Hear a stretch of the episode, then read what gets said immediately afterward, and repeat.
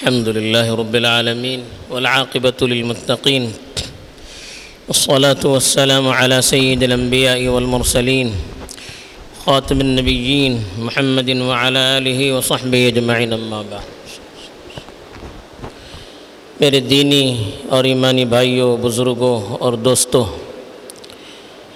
مسلمان ہر معاملے میں اللہ کا تابع ہوتا ہے۔ اللہ تعالیٰ نے دنیا میں زندگی گزارنے کی جو چھوٹی سی مہلت ہمیں دی ہے، مختصر سی زندگی دی ہے، وہ امتحان کے لیے دی ہے۔ اور یہ دیکھنے کے لیے دی ہے کہ انسان اپنی منمانی زندگی گزارتا ہے یا اللہ کے بتائے ہوئے طریقے کے مطابق زندگی گزارتا ہے۔ تو اس لیے ایک مومن اپنی خواہشات کو پورا کرنا چاہتا ہے۔ تو اس کے لیے بھی اس کو اللہ کے احکام کے تابع ہو کر اپنی خواہشات کو پورا کرنا ہوتا ہے۔ حدیث میں اس کی مثالیں ملتی ہیں۔ بخاری شریف میں ایک روایت ہے کہ تین صحابی حضرت عائشہ کی خدمت میں حاضر ہوئے۔ اور اللہ کے رسول صلی اللہ علیہ وسلم کے معمولات پوچھے ان سے۔ کہ اللہ کے رسول کے معمولات کیا ہیں؟ رات کیسے گزرتی ہیں؟ دن کیسے گزرتا ہے؟ ساری چیزیں پوچھی۔ حضرت عائشہ نے بتا دیا کہ ایسے ایسے اللہ کے رسول کا معمول ہے۔ شاید حدیث میں آتا ہے کانہم تقالوہا۔ شاید ان کو ایسا لگا کہ اللہ کے رسول صلی اللہ علیہ وسلم کے بارے میں جو سوچا تھا انہوں نے، جو تصور کیا تھا، اس کے مقابلے میں یہ معمولات ذرا کم لگتے ہیں۔ اتنی اس معیار پر نہیں ہے، اس کے مطابق نہیں ہے۔ تو انہوں نے اس کو ذرا کم سمجھا۔ لیکن صحابہ صحابہ تھے، انہوں نے سوچا کہ اللہ کے رسول تو ان کے اگلے، پچھلے سارے گناہ معاف ہو چکے ہیں۔ ان کے لیے اتنی چیزیں کافی ہیں۔ ہم لوگ تو گنہگار ہیں۔ ہمیں تو اپنی آخرت کی فکر خود کرنی ہے۔ تو ہمیں اس سے زیادہ عبادت کرنی چاہیے۔ تو آپس میں انہوں نے طے کیا۔ ایک صحابی نے کہا کہ میں رات بھر اللہ کی عبادت کرتا رہوں گا، کبھی آنکھ نہیں لگے گی میری، کبھی سوؤں گا نہیں، رات بھر اللہ کی عبادت کرتا رہوں گا۔ دوسرے نے کہا کہ میں دن بھر روزہ رکھوں گا، کبھی روزے کے بغیر رہ نہیں رہوں گا، کبھی روزہ چھوڑوں گا ہی نہیں، فرض نہیں، نوافل، زندگی بھر میں روزے رکھتا رہوں گا۔ تیسرے نے کہا کہ میں کبھی شادی نہیں کروں گا، عورتوں سے دور رہوں گا۔ اب ہم جیسے لوگوں سے یہ بات ہوتی تو کہتے کہ کتنے بڑے پارسا لوگ ہیں، کتنے بزرگ ترین لوگ ہیں یہ۔ لیکن اللہ کے رسول صلی اللہ علیہ وسلم ایسی شریعت لے کر آئے تھے جو سب کے لیے تھی۔ اور اس میں بہت سارے مقاصد تھے۔ دین اور دنیا دونوں کی جامع شریعت تھی۔ اللہ کے رسول صلی اللہ علیہ وسلم کو جب معلوم ہوا تو تینوں کو بلوایا۔ اور بڑے سخت انداز میں چہرہ سرخ تھا۔ بڑے سخت انداز میں ان سے پوچھا کہ آپ ہی لوگ ہیں جن سے یہ باتیں مجھے بتائی گئی ہیں؟ انہوں نے کہا ہاں۔ تو اللہ کے رسول نے فرمایا کہ انی اخشاکم للہ و اتقاکم لہ۔ تم میں سب سے زیادہ اللہ سے ڈرنے والا میں ہوں۔ گناہوں سے بچنے والا میں ہوں۔ لیکن میری زندگی میں دیکھیے میں رات میں نمازیں بھی پڑھتا ہوں اور آرام بھی کرتا ہوں۔ یعنی کچھ دیر عبادت بھی کرتا ہوں، کچھ دیر آرام بھی کرتا ہوں۔ میں نفل روزی کبھی رکھتا ہوں اور کبھی چھوڑتا بھی ہوں۔ اور میں میں نے شادی کی ہے، میری اولاد بھی ہے۔ پھر فرمایا، فمن رغب عن سنتی فلیس منی کا۔ جو میرے طریقے کو چھوڑے گا، اس کا مجھ سے کوئی تعلق نہیں ہے۔ یعنی عبادت کرنی ہے، اللہ کی اطاعت کرنی ہے، تب بھی منمانی نہیں کرنا ہے۔ بلکہ اللہ کے رسول صلی اللہ علیہ وسلم نے جو طریقہ بتایا ہے، اس کے مطابق ہی کرنی ہے۔ ایسے ہی معاشرتی زندگی میں ایک واقعہ بخاری شریف ہی میں منقول ہے۔ حضرت عبداللہ ابن مزعون، بڑے بزرگ صحابی تھے۔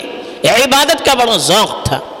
انہوں نے اللہ کے رسول صلی اللہ علیہ وسلم سے کہا کہ اللہ کے رسول، میں شادی نہیں کرنا چاہتا ہوں، مجھے آپ عورتوں سے الگ تھلگ رہنے کی اجازت دیجیے یعنی خسی کرنے کی اجازت دیجیے تاکہ میرے اندر شہوت ہی نہ بڑکنے پائے اور میں نکاح نہ کروں۔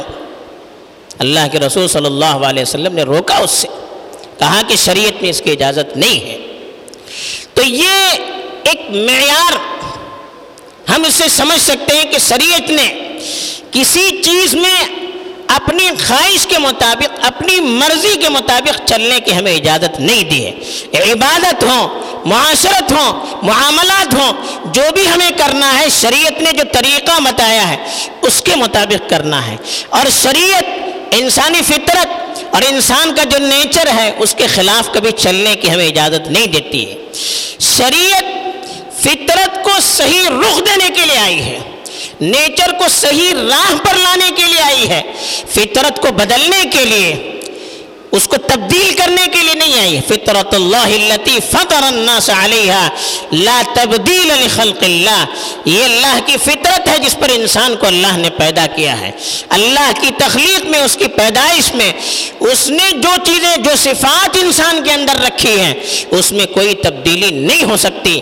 اسی لیے اسلام نے رہبانیت کی اجازت نہیں دی۔ رہبانیت کا مطلب پرانے مذاہب میں ہوتا تھا، خاص طور پر عیسائیوں میں تھا، کہ وہ معاشرے سے دور الگ تھلگ کسی غار میں جا کر رہتے تھے، کسی جنگل میں جا کر رہتے تھے، عبادت کرتے تھے، اللہ کو خوش کرنے کی کوشش کرتے تھے، انسانوں کے ساتھ سوسائٹی میں نہیں رہتے تھے۔ اس سے گناہ ہونے کا اندیشہ ہوتا تھا۔ شادی بھیا کچھ بھی نہیں، الگ تھلگ رہتے تھے۔ اللہ تعالیٰ نے کہا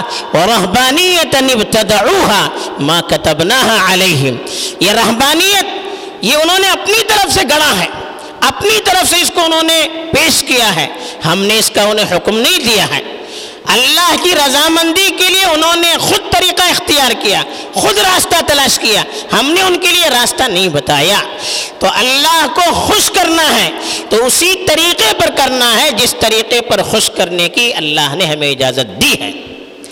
اس طریقے کو چھوڑ کر جو بھی طریقہ ہم اللہ کو خوش کرنے کے لیے بھی اختیار کریں گے، شریعت اس کو قبول نہیں کرے گی۔ اسی کو بدعت کہتے ہیں۔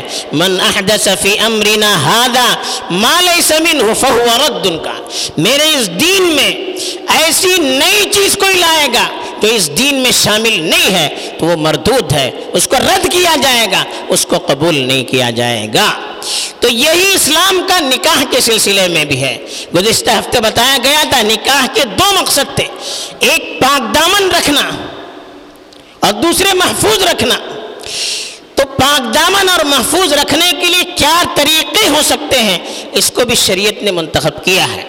تو نکاح کے ذریعے سے دو اجنبی مرد آپس میں مل سکتے ہیں۔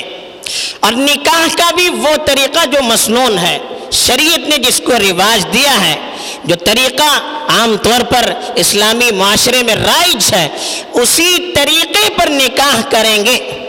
تب پھر دو اجنبی لوگوں کو، مرد اور عورت کو آپس میں ملنے کی اور اپنی انسانی جذبات کو پورا کرنے کی اجازت ہے۔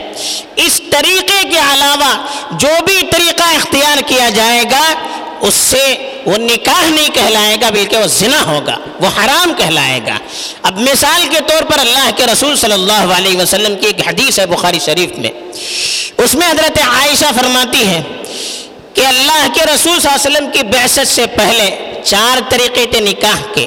ایک تو وہ طریقہ جو ہمارے درمیان رائج ہے خطبہ ہونا، ایجاب قبول ہونا وغیرہ۔ اس کو تو اسلام نے باقی رکھا۔ باقی جو طریقے تھے، حضرت عائشہ نے تین طریقے بتائے ہیں۔ اس کے علاوہ اور بھی طریقے ہیں جس کی روایات میں، جس کا اشارہ ملتا ہے۔ اس میں ایک طریقہ کہا کہ نکاح الرحت نکاح الرحت رحت کہتے ہیں جماعت کو۔ جاہلیت میں رواج تھا کہ ایک عورت، اس کے چند شوہر ہوتے تھے چند لوگ ان کے ہوتے تھے، دس سے ذرا کم، وہ ان کے ساتھ اپنے خواہشات پوری کرتے تھے، متعین ہوتے تھے، اس کے علاوہ اور کسی کو اجازت نہیں تھی۔ وہ ان کے شوہر کہلاتے تھے اور ان سے ان کا تعلق ہوتا تھا، جو میاں بیوی کا تعلق ہوتا ہے۔ پھر جب بچہ پیدا ہوتا تھا، وہ عورت سب کو بلاتی تھی اور ان میں سے کسی ایک سے کہتی تھی کہ تمہارا بچہ اس کو لے لو، اب وہ انکار نہیں کر سکتا تھا۔ ان کا بچہ ہو جاتا تھا۔ اسلام نے اس کی اجازت نہیں دی۔ اس لیے کہ اس کے ذریعے سے تو بے حیائی پھیلتی ہے۔ اب وہ بچہ کس کا ہے؟ نصب کا کوئی پتہ نہیں۔ لوگ اپنی منمانی پھر کریں گے۔ پھر اس کی جو معاشرے میں خرابیاں ہوتی ہیں، وہ دوسرا موضوع ہے۔ دوسرا جو طریقہ ہوتا تھا، اس کو نکاح الاستبداع کہتے ہیں۔ اس کا مطلب یہ ہے کہ خود شوہر جب بیوی حیث سے پاک ہو جاتی تھی، اس کے لیے کسی ایسے شخص کو تلاش کرتا تھا جس کے اندر اچھی صفات ہوتی تھی، بڑا بہادر، اچھی عادتوں اور صفات والا۔ اور اپنی بیوی سے کہتا تھا کہ آپ اس سے اپنی خواہش پوری کیجیے۔ تو جب تک وہ اس کے ساتھ رہتی، اس کا شوہر اس کے قریب نہیں جاتا تھا۔ پھر وہ جب حاملہ ہوتی، پھر شوہر اس کو اپنے قریب لاتا تھا۔ ایسا کیوں کرتا تھا وہ؟ تاکہ اس بہادر اور اچھی صفت والی صفت والے مرد سے وہ اپنی خواہش پوری کرے گی۔ اس کے نطفے سے جو بچہ پیدا ہوگا، اس کے اندر اچھی صفات پیدا ہوگی، اچھی عادتیں پیدا ہوگی، وہ بھی بہادر ہوگا۔ اس کے لیے وہ اپنی عورت کو اس طرح کے غلط کام کرنے کے لیے چھوڑ دیتا تھا۔ یہ بے حیائی کا طریقہ کون اس کی اجازت دے سکتا ہے؟ لیکن وہ اپنی مرضی سے کرتے تھے، اس کی بھی ان کے یہاں اجازت تھی۔ اس کو بھی شریعت نے حرام قرار دیا۔ تیسری جو شکل ہوتی تھی، نکاح الصفہ کہلاتی جو بے حیائی کے اڈے ہوتے ہیں، طوائف ہوتی ہیں، ان کے گھر کے سامنے جھنڈا لگا رہتا تھا۔ اس کا مطلب یہ کہ ہمارا دروازہ کھلا ہے، جو چھائے آئے اپنی خواہش پوری کرے۔ اس میں کوئی متعین تعداد نہیں۔ جو چھائے آتا وہ اپنی خواہش پوری کرتا۔ جیسے طوائف عورتیں رہتی ہیں۔ یہ بھی ایک رواج تھا۔ اب پھر بچہ پیدا ہوتا، تو سارے لوگ اس مدت میں جتنوں سے انہوں نے اپنا کام کیا، سب کو بلاتی تھی۔ پھر قیافہ شناس کو بلاتی تھی۔ قیافہ شناس کا مطلب وہ دیکھتا تھا۔ اور کسی ایک سے اس بچے کو جوڑ دیتا تھا اور کہتا تھا کہ یہ بچہ اس کا ہے۔ اب قیافہ شناس جس کا بچہ کہتا، وہ بچے کو لے لیتا تھا اور باپ بن جاتا تھا۔ شریعت نے بھی اس کو حرام کرا دیا، تو زنا۔ سارے زنا کے طریقے ہیں، نام مختلف ہے اور چوتھا طریقہ، نکاح الخدن کہتے ہیں۔ خدن کہتے ہیں، معاش، جیسے عاشقانہ دو مرد اور عورت آپس میں دوستی ہوتی ہے۔ اس سب کے سامنے تو غلط کام نہیں کرتے، چھپ کر غلط کام کرتے ہیں۔ تو جاہلیت میں یہ تھا کہ چھپ کر جو بھی کھیجے جائز ہے، کھلم کھلا کریں گے تو یہ ملامت والی چیز ہے۔ یہ قابل ملامت ہے، چھپ کر آپ جو کرنا ہو کھیجیے۔ تو یہ جو آج کل بھی دوست ہوتے ہیں آپس میں اور فرینڈشپ ہوتی ہے، اس کے بعد جو کرتے ہیں، سفر کرتے ہیں، سب کچھ کرتے ہیں۔ یہ طریقہ جاہلیت میں بھی تھا۔ اسلام نے اس کو بھی حرام قرار دیا۔ اور ایک پانچواں طریقہ تھا، نکاح الوراثہ کہتے ہیں۔ وراثت کا نکاح۔ مطلب یہ ہوتا تھا ایک آدمی مرتا تھا۔ اب اس کی جو بیوہ ہوتی تھی، اب اس کی بیوہ کو اس آدمی کے جو وارث ہوتے تھے، وہ اپنا کپڑا پھینک دیتے تھے اس پر۔ جس کا کپڑا اس پر پہلے گرتا، وہ عورت اس کی ہو جاتی تھی۔ گویا کہ سامان تجارت ہے، جیسے وراثت کا مال تقسیم ہوتا تھا، وہ عورت بھی وراثت میں تقسیم ہوتی تھی۔ قرآن نے اس سے بھی روکا۔ کہ لا يحل لكم ان ترثوا النساء کرہا زبردستی، عورتوں کو اپنی وراثت میں لے کر ان کو اپنی بیوی بنانا یہ بھی جائز نہیں ہے۔ اس کے علاوہ ایک طریقہ اور بھی تھا جو متعا کہلاتا تھا ٹیمپروری نکھا وقتی نکھا اس کی صورت یہ ہوتی تھی کہ ایک آدمی کسی عورت سے طے کرتا تھا کہ میں آپ کو اتنا پیسہ دیتا ہوں، اتنی مدت تک میرا اور آپ کا تعلق رہے گا۔ جب وہ مدت ختم ہوتی، ایک ہفتہ، ایک مہینہ، ایک سال، جب وہ مدت ختم ہوتی، پھر آپس میں تعلق ختم، نہ نسل کا کوئی تعلق رہتا، نہ وراثت کا کوئی تعلق رہتا، کچھ بھی نہیں ہے۔ یہ اور اس طرح کی بہت ساری غلط صورتیں تھیں جو جاہلیت میں نکاح کے برابر سمجھی جاتی تھی۔ شریعت نے اس کو حرام قرار دیا اور زنا کہا اور کہا کہ نکاح کی وہی صورت شریعت میں مقبول ہوگی جو اللہ اور اس کے رسول صلی اللہ علیہ وسلم نے بتلائی ہے، اس طریقے سے ہٹ کر جو بھی آپسی تعلق ہوگا، شریعت نے اس کی اجازت نہیں دی ہے۔ اس لیے آج کے دور میں پھر یہ چیزیں بے حیائی کی حد ہو گئی ہے فطرت تبدیل ہو گئی ہے اب لوگ ایک چیز کو اچھا سمجھتے ہیں، ہم بھی اچھا سمجھنے لگے، نہیں ہیں اسلام ایک اپنا معاشرہ، ایک سوسائٹی، اس کو تیار کرنا چاہتا ہے تو اسلام طے کرتا ہے کہ کون سی چیز مفید ہے، کون سی چیز نقصان دہ ہے۔ کس چیز سے معاشرے کے اندر بھلائی ہوگی، کس چیز سے معاشرے کے اندر خرابیاں آ سکتی ہے کیسے انسان محفوظ ہو سکتا ہے، کیسے انسان کی عزت پامال ہو سکتی ہے، کیسے نسل انسانی کی بقا ہوگی، کیسے نسل انسانی برباد ہو سکتی ہے۔ یہ ساری چیزیں سامنے رکھ کر اسلام نے ایک نکاح کا طریقہ طے کیا ہے۔ اب اس طریقے کے علاوہ جو بھی طریقہ اختیار کیا جائے گا، چاہے موجودہ دور میں جو بھی نام اس کو دیا جائے، وہ سارے طریقے حرام ہیں۔ اگر اس طریقے پر کوئی کرتا ہے تو زناکار ہے۔ شریعت میں اس کی نظر اس کو زانی کی نظر سے دیکھا جائے گا۔ اس کی اجازت نہیں ہے۔ بہرحال یہ چند طریقے تھے۔ اس سے اسلام کا ایک تصور سامنے آتا ہے کہ اسلام کس طرح سے ایک پاکیزہ معاشرے کو رواج دینا چاہتا ہے۔ اللہ تعالی ہمیں اس طرح کے طریقوں کو سمجھ کر شریعت کی روشنی میں چلنے کی توفیق دے، آمین۔ واخر دعوانا الحمد للہ رب العالمین۔